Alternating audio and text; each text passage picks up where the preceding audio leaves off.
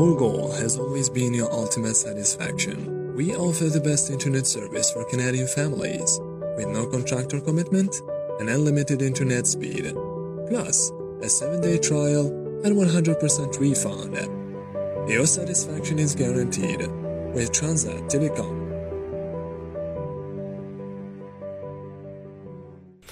Welcome to the We Don't Play podcast station. I'm your host, Favor Obasi Ike, and I'm so excited to have an amazing guest here who has been able to do so much with the esports industry. And you guys know that whenever we get an esports conversation, it's probably like once in a blue moon. So we don't take this for granted at all. And it's a pleasure to have you here, Stan. How's it going? It's going all right. Thank you. And thanks so much for having me. You're really welcome.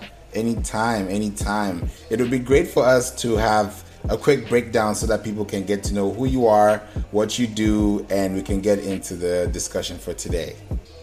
Sure. So, uh, first of all, I'm Stan Yusevich. Uh, I'm the director of Esports Scholar. I'm also the Scholastic Coordinator for the United States Esports Association. So, uh, pretty much my main, I guess, uh, professional background is in scholastic esports in particular. So uh, I'm very passionate about edtech and gamification and the way that uh, gaming can influence how we look at education. So generally, that's kind of where my focus is. And uh, you know, we at Esports are uh, Esports Scholar rather are looking forward to the launch of our fall season, which will be coming up September 20th. So obviously, everyone's in that back to school grind, and so are we. Amazing. First of all, I don't even know what you said when you mentioned that term. It sounds so scientific. so I want to hear more about what is that? What does it mean? And could you break it down for us to understand the difference between that and something generic?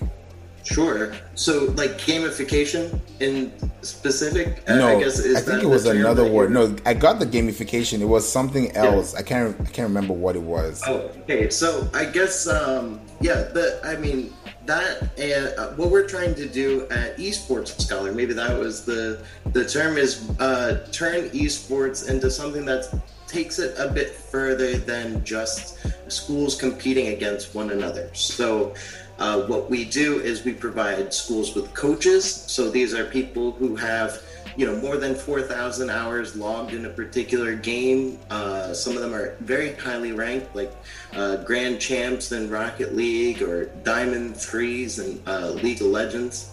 And uh, on top of the coaching part we also teach kids how to design things like their logos uh, player profile videos highlight clips and uh, teach them about how to stream and broadcast. So the idea is to create this um, very, I guess, vibrant uh, after school uh, environment where you could learn about so many different aspects of not only the gaming industry, but esports in particular, and, uh, you know, start to build your portfolio for the future. Mm, I love that that makes a lot of sense because I know that the e learning industry, by research, I think by 2026, it's going to be a trillion dollar company or industry, so to speak, at large, macro wise. So I'm now wondering when it comes to letting them get nurtured within this decade, what is the strategy? Like, what are those action points that's going to help them move the needle? Sure. So, one thing is that I think a lot of schools are beginning to realize that the model uh, of you know education hasn't changed in a very long time. Um, especially you know in terms of on the STEAM or STEM front, uh, there's a lot of uh, places where schools I think are beginning to realize they could do a bit more to help their students prepare for the kind of world that we're coming into. Um, you know, uh, I was kind of shocked. Uh, uh, actually, it's now over a year and a half ago that I went to a conference in uh, New York City about Imagine. Uh, it, the name of the conference was Imagine Schools.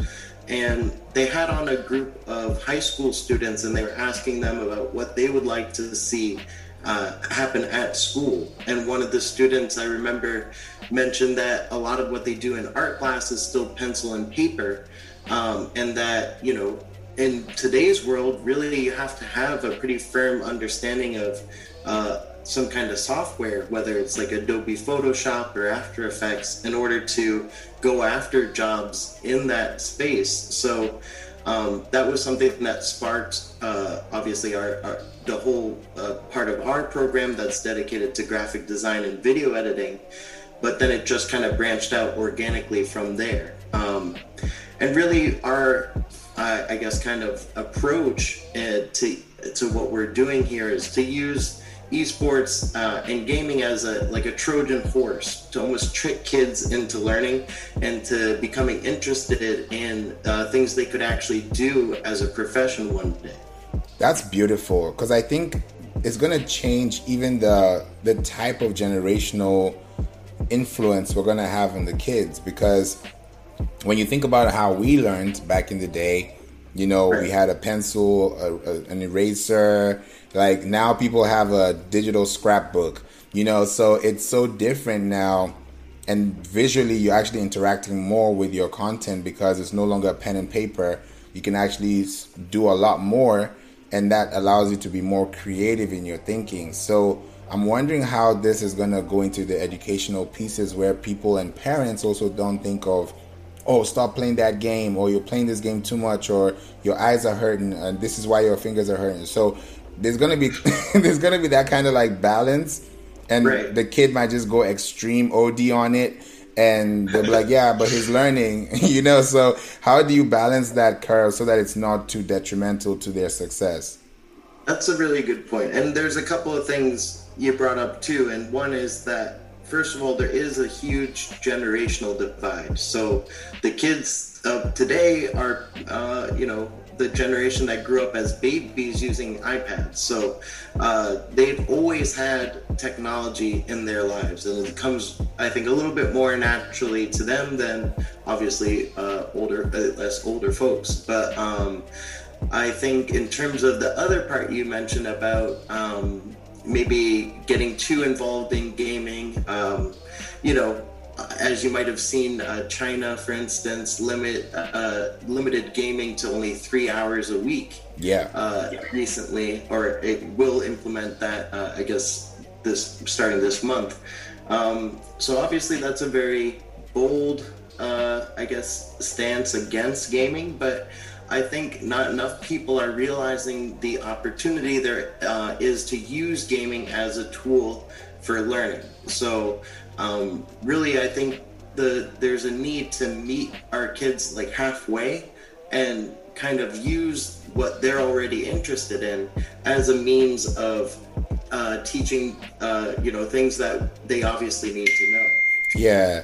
Do you think this is like great? And that was perfect timing because I'm thinking about how you can create value for time and mm-hmm. still apply concept to strategy because it's the game that's going to help them learn a little faster because they're actually entertained but the retainability of that process also needs to be acquired exactly yeah and i guess you know maybe a, a uh, forte to that whole realm was uh, I don't know if uh, uh when you were a student uh, you ever played the Oregon Trail, uh, but maybe there's like ways that there can be a further blend of the world where you know maybe using games as a way to learn about history or to learn about economics or a range of different kinds of skills that are very you know needed. I mean very um, important to focus on rather.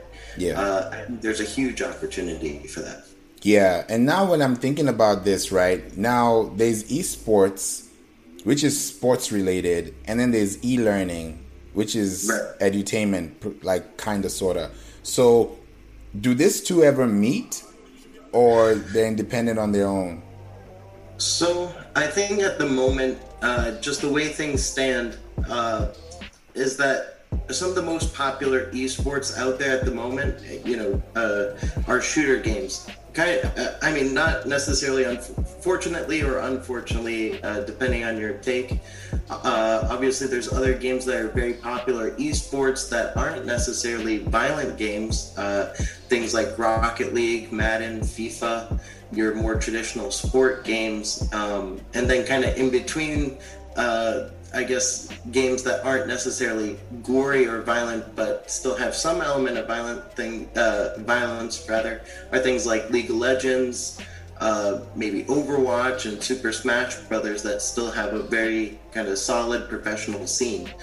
So on some level, esports are driven by what's popular, but I think there is uh, more of an opportunity for a blending of those worlds to come about. Um, I think at the moment, esports is still in a very uh, wild west kind of stage. So uh, it'll take some time for it to further solidify as an industry, and I and I wonder if there are um, opportunities to gamify what uh, esports is doing in a way that's relevant to students. But uh, I think we're still a little bit a ways from those two worlds blending. I think uh, the way that gaming will be used in schools might be a little bit different, but it's important for schools to have an esports team. Yeah. Because I guess at the end of the day, um, there's a lot of kids who aren't necessarily part of some kind of club or, or sport team and they don't get a chance to represent uh, themselves or their school. So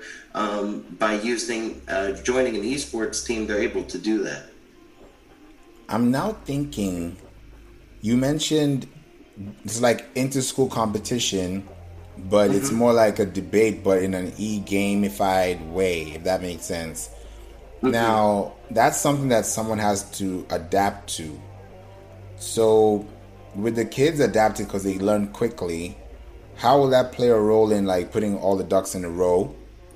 and not comparing it to oh yeah we need to sophisticate this this game or we need to make them a few more levels higher how how does it work do they work with different softwares is it the same concept? Do we meet in a certain event hall so that we can actually have the same process? Like just paint a picture so that we can see how this actively works around the community.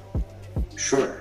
So i guess you know there's the obvious um, role for of uh, students being you know the actual gamers themselves but beyond that there's a way to engage other kinds of kids in something like an esports club. So um, you know the reality is is not everyone's gonna be a professional gamer one day right but maybe there's kids who might want to be graphic designers or people want to be events managers or they want to have a better understanding of how to layout, uh, for instance, like a LAN center, right? Yeah. Like how the computers are actually set up. And um, I think there's going to be a range of different opportunities for people uh, or kids that are in high school now. By the time they're uh, past college age, I think esports will be a much more well established industry where um, getting a job as a tournament organizer or uh, a shoutcaster or broadcaster is not such a far uh, stretch. So I think in terms of painting the picture of what a program really brings is yeah, it brings an opportunity for those kids that are serious gamers to show off what they do but there's also opportunities for other kinds of creative um, creative opportunities but also um, maybe management uh, kind of opportunities in terms of learning how to actually run events yeah. and how to organize uh, events in that way. Um, so there's a lot of different kinds of roles i guess that come along with an esports club. Speaking of esports club and roles right now you brought something to my attention because I was thinking about the last episode that I brought on a gentleman talking about, you know, esports and we were touching on things to deal with like branding because there are brand partnerships now. Like for example, LeBron James, I think there's a deal he has. I'm not too sure, don't quote me on that guys.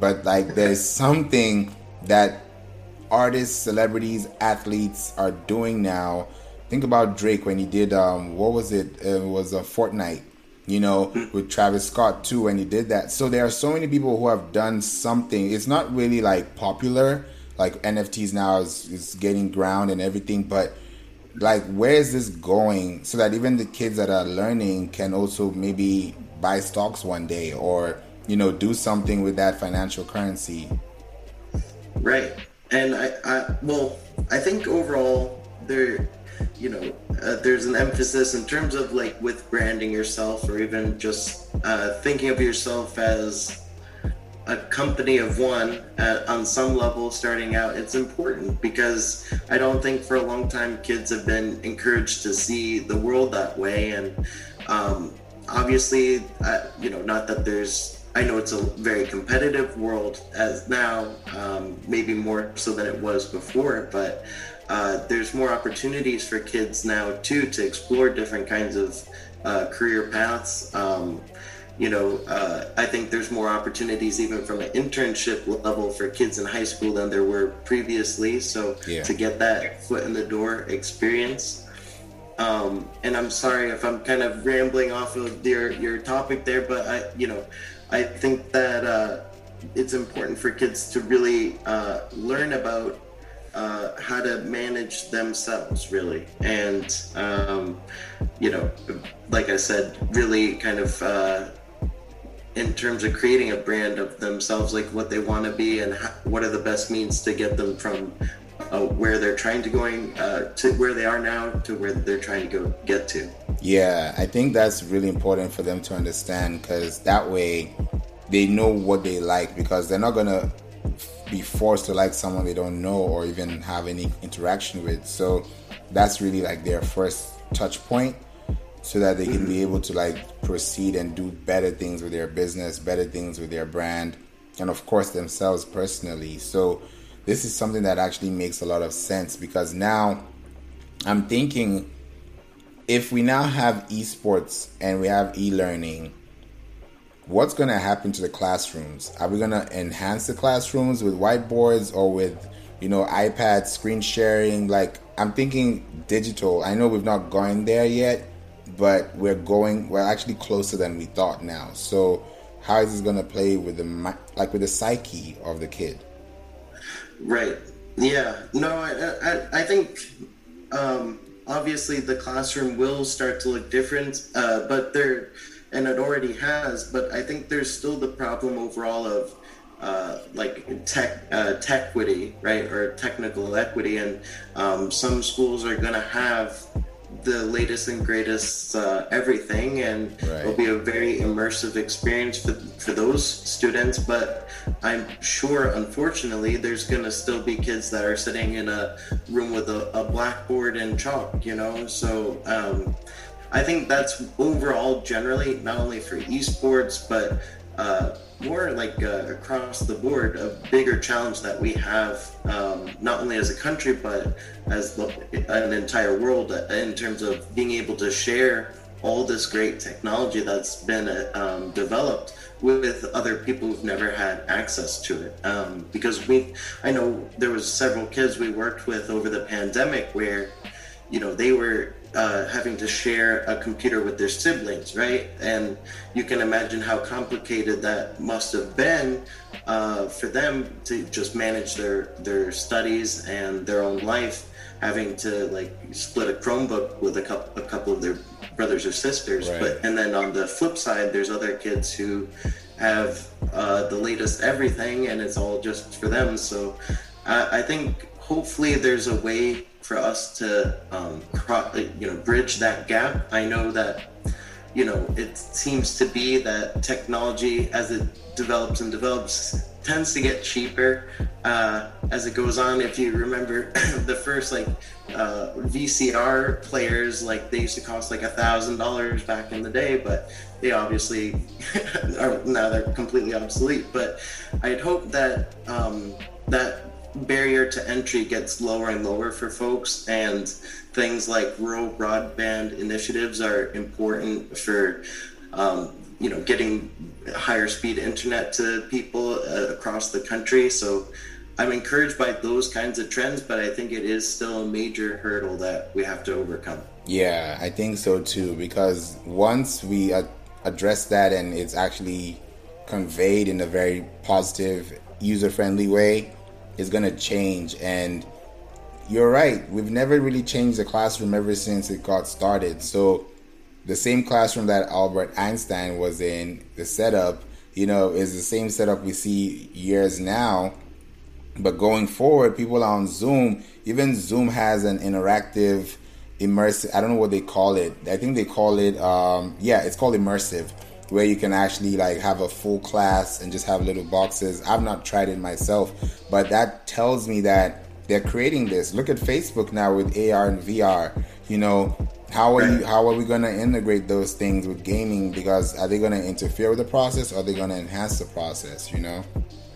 I think they'll enhance it, and I think one thing that is being uh, or is kind of in the works now, in terms of maybe you've heard people start to talk about metaverses, um, where right.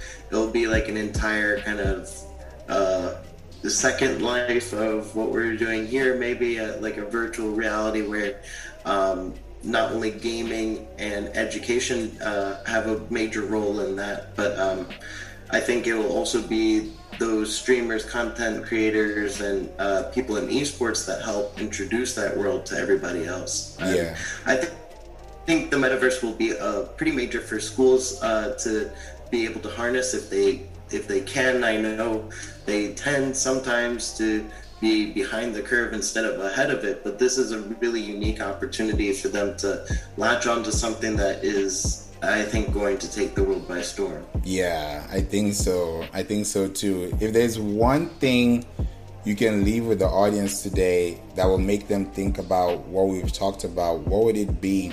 Because this is kind of like brand awareness. They may not even have an esports account or they don't even know what it is, but it's coming. You, you may not know about crypto investment, but you know it's existing. So, how can they leave something behind today that they can understand so that they're prepared for anything that comes whenever it's related to them? Sure.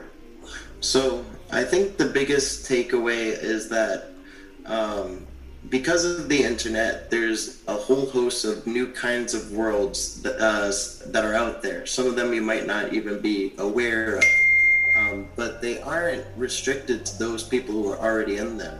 Yeah. In fact, I think a lot of times you'll find that uh, these spaces are very inclusive spaces where people want you to get involved and want you to have a better understanding of it. So, for me and esports, you know, I just I'd want uh, parents to at least be open minded enough to see that maybe there's an opportunity to do something good with this, um, and also to teachers as well. I think that there's a really unique learning opportunity. I think that seeing the kids become so engaged and, and uh, so passionate about it is a really inspiring thing, too. Um, so I think. Uh, just because it's new doesn't mean it's bad, although I understand their fears. Um, and really, I think that's really the main point too. Is we're trying to bridge this gap between what our kids are passionate about and what us as adults know um, is important for them to understand. So, right. uh, if there's anything to take away, I think it's mostly that. Yeah, I think so too. That's a really great point you mentioned there. Thank you so much for bringing that out. wow, Stan, you've brought a lot of light to this discussion, and I know a lot of people may want to connect with you. So, is there any way they can reach out to you on the platforms that are preferable to your um, reach? Sure. Yeah. So, uh, again, we're esports scholar, and that's our handle for Twitter. Um, if you find us on Facebook, it's the same handle. Uh, LinkedIn and uh, even Twitch. So uh, if you want to reach out to us, that's probably the best way. Amazing. Thank you so much, Stan, for bringing light to this conversation. And I look forward to bringing you back when we actually st- start having behind the scenes for the podcast. All right. Thank you so much. I really appreciate it. You're welcome.